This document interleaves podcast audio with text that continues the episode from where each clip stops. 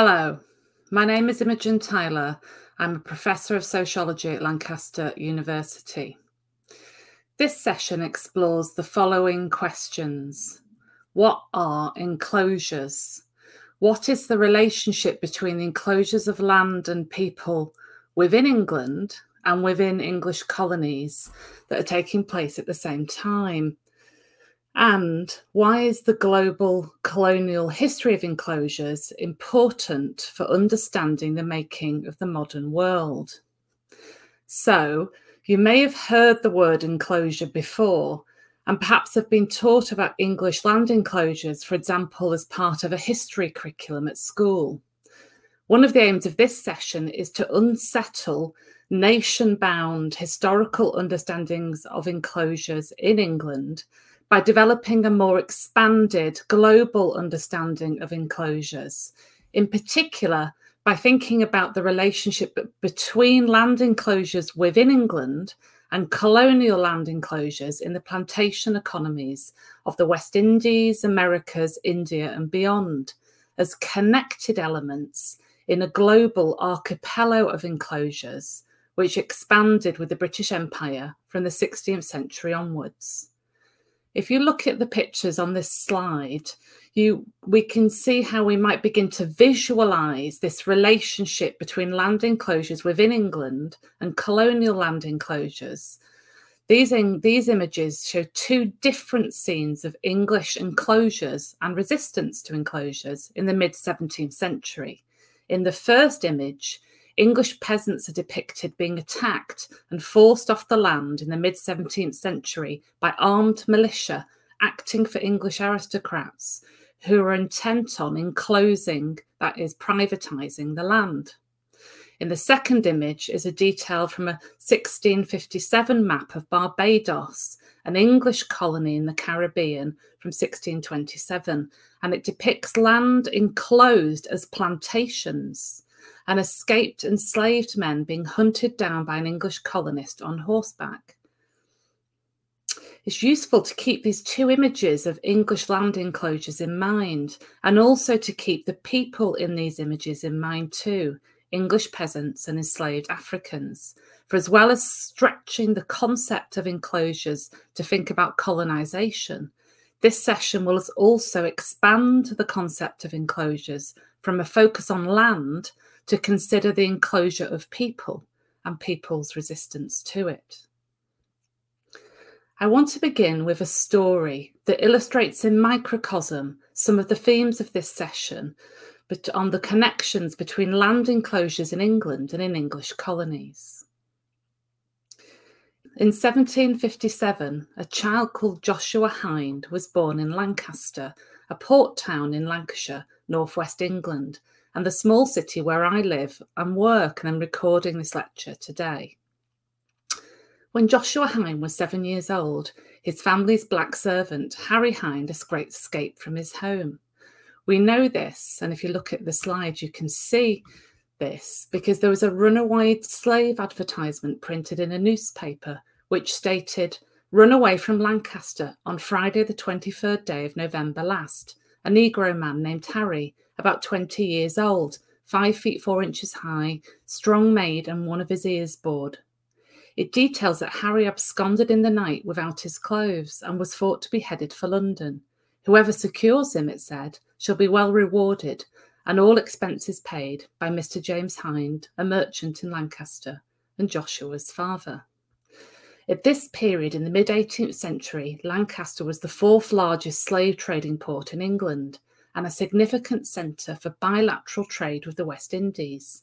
It's possible that Harry had been brought into Lancaster Port on a slave ship as privileged cargo, a macabre bonus system that allowed slave ship captains to bring one or two enslaved people back to Britain to sell into domestic service. The presence of black servants in 18th century portraiture, most often boys, like you can see in this image here, reveals how fashionable it was to own a black servant in this period. In fact, there's a Lancaster baptismal record from 1761 for a black teenager called Harry Hind, which suggests he may have arrived that year on a slave ship called the Lancaster that was captained by Joshua's uncle.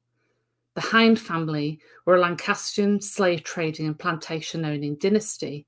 When he grew up, Joshua joined the family slavery business, employed as an agent selling cargoes of enslaved people landed by English slave ships in the West Indies, and later as a manager on a sugar plantation in Grenada, an island in the Caribbean that was a British colony from 1763 until 1974. By 1809, Joshua was the co owner of a slave ship with his cousins. A wealthy man, he'd permanently settled back in Lancaster, buying a house in the town's finest square and purchasing up parcels of local land. He applied for and obtained a Parliamentary Enclosure Act. I'll return to these in a moment. To turn a large area of common land on the outskirts of Lancaster on which local people had formerly been able to graze their animals into a private agricultural and shooting estate. This is the same land on which Lancaster University, where I teach and work, sits today. Joshua's social position was cemented when he became a justice of the peace, a role that involved him passing sentences of hard labour on the poor for petty offences such as pilfering apples, crimes of hunger and poverty that were common in 18th and 19th century England and were often prompted in part by land enclosures that removed working people's access to land for full, food and fuel. So, what are enclosures? In a literal sense, enclosures refers to the process through which landowners close off land from public access or use by digging trenches or putting up barriers such as hedges, walls, or fences to stop people or their animals accessing or living on that land. The term enclosure is normally used in the context of English history to describe how landowners gathered together parcels of land into large fields, enclosing them with the stated aim or stated aim of improving the land to increase yields of crops. Sometimes they replaced the people who worked on the land with sheep as profits in the woolen industry grew. Enclosures often refer in particular to the enclosure of common land, whereby the people's customary rights to access and use land that is held sort of in common uh, to graze pigs, poultry, or cows, or collect food is removed. It also re- refers to the fencing off of areas such as forests that people have previously been able to forage in for uh, fuel and food. And these forests are fenced off for the exclusive use of aristocrats, for example, as hunting estates. Enclosures also refers sometimes to the clearance of land by the eviction, sometimes violently, of people from their homes and the refusal to renew people's tenancies on small holdings and farms, which might have been in families for generations. These evictions happened en masse in Scotland in the Highland clearances and in Ireland. In short, beginning in the 13th century and reaching its height at the end of the 18th and early 19th century, enclosures comprised the systematic privatisation of land in England and the Enclosure Act of 1773, uh, which sort of smoothed, made this a legal process, which um, through Parliament vastly accelerated this process. But if we go back a little further, before the Tudor Reformation, in the 16th century, abbeys and monasteries had owned about a third of the cultivated land in England, and their dissolution by Henry VIII greatly accelerated the enclosure movement as the crown seized land and sold it off to loyal aristocrats. As the printer and poet Robert Crowley reflected in 1550, after the Reformation, working people were increasingly held to ransom by those he describes as the great farmers, the men of law, the merchants, the gentlemen, the knights, the lords. These men, Crowley laments, take our houses from over our heads they buy our grounds out of our hands. They raise our rents. They levy unreasonable fines. They enclose our commons. Men that would have all in their hands, men that would leave nothing for others, men that would eat up men, women, and children. Enclosures, as Crowley describes it here in the mid 16th century were basically a massive land grab by the rich that fundamentally changed the meaning of the land beneath our feet. As land, forests, open, uncultivated moorland, rivers, and lakes came to be understood as private property belonging to individual landowners.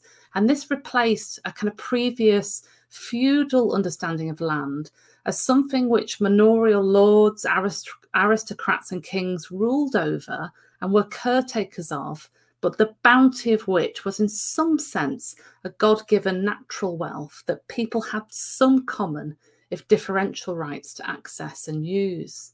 As land was commodified as property, social and economic relationships between people were transformed. While the benefits of enclosure remain disputed amongst historians, with some pointing to increases in agricultural pro- productivity, Robert Allen and others have argued that actually land enclosures brought few, if any, benefits, but greatly enriched landowners. Indeed, food shortages, famines, and starvation became ever larger social issues. People were forced to migrate from their villages, becoming vagrants, beggars, and paupers, and resorting to squatting, stealing, and poaching on newly enclosed land to survive. Harsh new laws against the poor attempted to control these newly disenfranchised groups. People fiercely resisted enclosures. One massive instance of resistance was the Midland Revolts of 1607, a series of 11 uprisings which saw thousands of people tr- protesting land enclosures.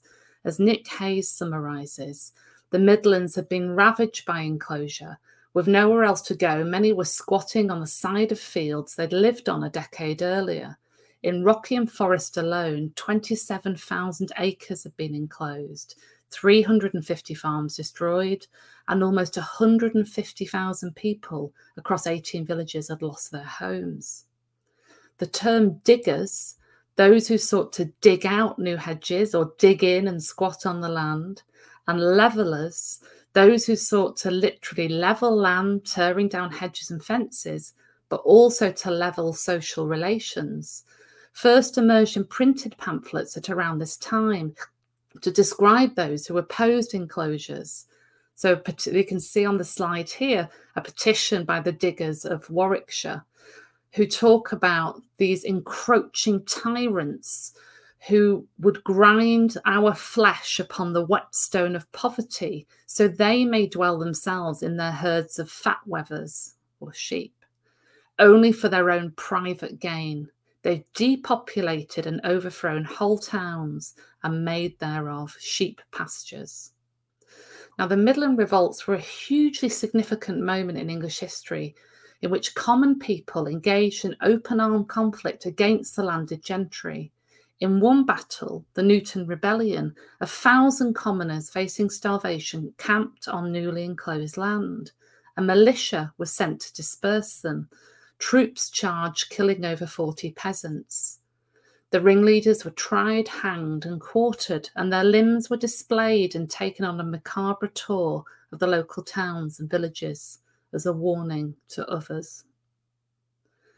Land enclosures in England coincided with English led enclosures of land and people overseas, especially in Africa and what later became the US and Canada. So in 1562, John Hawkins led the first English slave trading voyage to Africa, supported by Queen Elizabeth I, who gifted him the arms you can see in this image that depict an enslaved African in chains to commemorate his lucrative slave trading voyages. In 1607, the same year as the Midland Revolts, the colony of Virginia was established.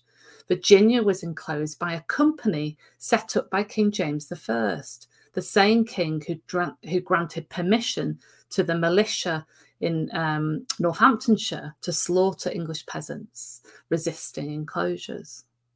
In short, the same class of people that led enclosures within England, aristocratic landowners supported by the crown, were involved in establishing the English led slave trade and, and colonialism. So we can begin to trace a relationship between what was happening within England and colonial practices of enclosure, the enclosure of people in slave ships, their forced transportation to European colonies as a labour force, the enclosure of land in America and the West Indies into new plantation economies, the theft of land, and the violent displacement of Indigenous people from it. We can also start to see a kind of wider relationship between enclosure and forced or coerced migrations of different kinds, not only within England, where rural peasants um, started migrating to newly industrializing towns um, as, as land was enclosed and they were displaced, but also the global movement of people and goods. So, for example, one solution pr- proposed to the problem of poverty and vagabondage created by the mass displacement of people from homes and land within England in, from the 17th century was indentured servitude in the new colonies. Indentured servitude was first used in Virginia in 1609. The Virginia Company would pay for the cost of your travel to the New World, and you paid off your debt to the company by working for a colonist um, but for an indenture term of between one and seven years. At the end of that term, you'd be given your freedom dues, which could be money or a small plot of land. And many became planters and colonialists, um, these indentured servants. But the conditions were so harsh, mortality rates were so high that not enough English peasants could be recruited into this servant labour force for colonists in the New World. And indenture shifted into a punishment. So, for example, transportation to a colonies might be offered to you um, as an alternative to execution if you were prosecuted in the English courts.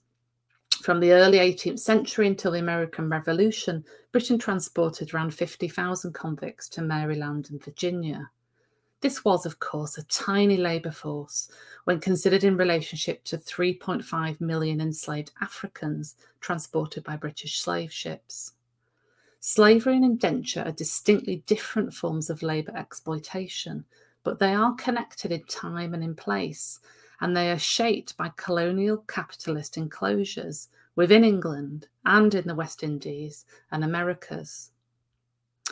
In a highly influential work of social history called The Making of the English Working Class, E.P. Thompson details how land enclosures within England led to the formation of a new political class consciousness as working people began to understand that their interests were opposed to that of the ruling property classes. Thompson focused on the period 1780 to 1832, when land enclosures were at their most intensive in England and when parliamentary enclosures had smoothed the legal process of enclosing land. This is a history from below, a radical history that foregrounds the squatters and food rioters, the levellers and Luddites, whose struggles against enclosures led to the making of an English working class. But this book is also a partial account, an island provincial story that effectively obscures the context of slavery, colonialism, and empire within which this new class society unfolded. Indeed, this version of the history of working people's struggles against enclosure and the formation of a working class in England has become something of a myth of class and state formation.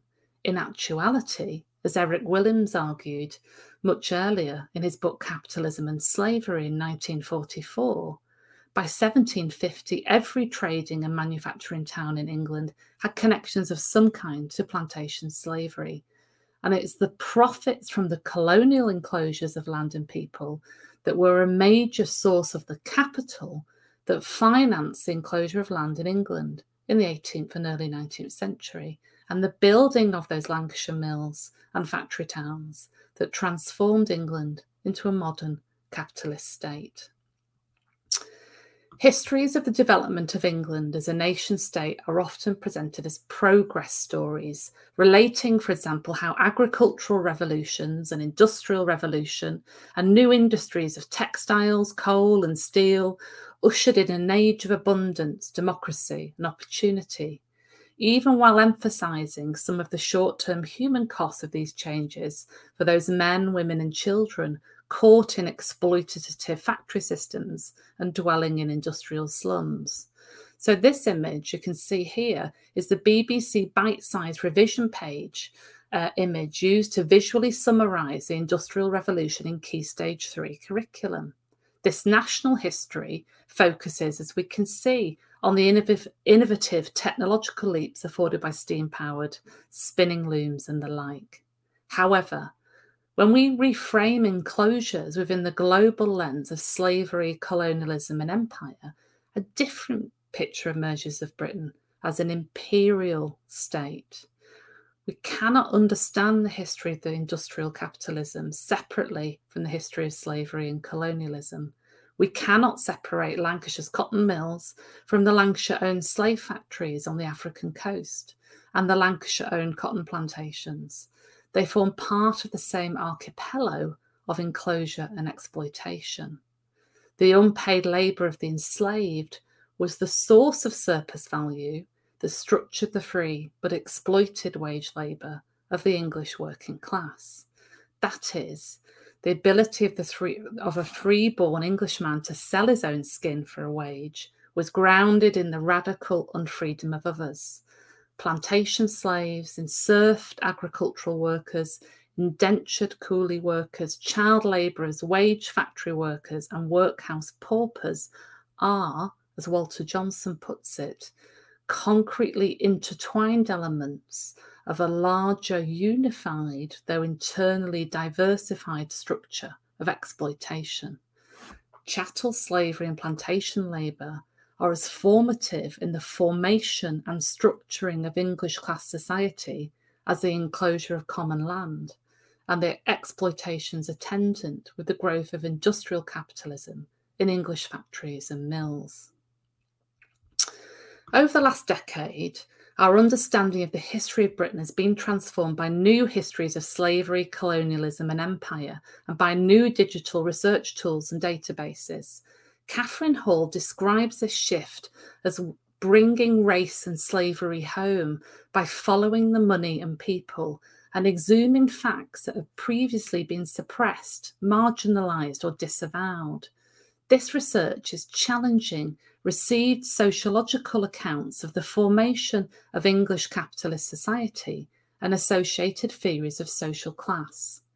I began this session with Joshua Hind's story of social mobility from son of a Lancaster woolen merchant to slave trader, planter, gentleman landowner, and justice of the peace, and also with the story of Harry, an enslaved man brought to Lancaster from Africa against his will and escaped in the night from the clutches of this deeply evil family. I began here as it illustrates concrete material connections between the rise of this powerful new middle class in England, land enclosures in England, and the enclosure of land, colonial plantations, and people, slavery in the colonial world. The more expansive account of enclosures I've begun to develop in this session decenters E.P. Thompson's account of the making of the working class in England by revealing how a global, multi ethnic working class was made through empire. A working class comprised not only of levellers, weavers, machine breaking Luddites, but of child labourers, impressed sailors, scullery maids, indentured convicts, black servants, and indentured and enslaved plantation workers, and runaways like Harry Hind, who continually resisted their capture within the machinery of colonial capitalism.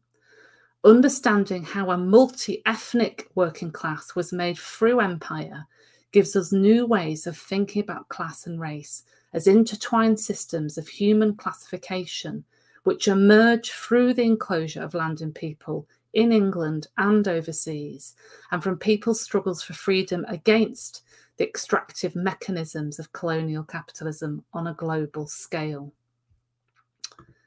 Today, multinational corporations dominate the global economy.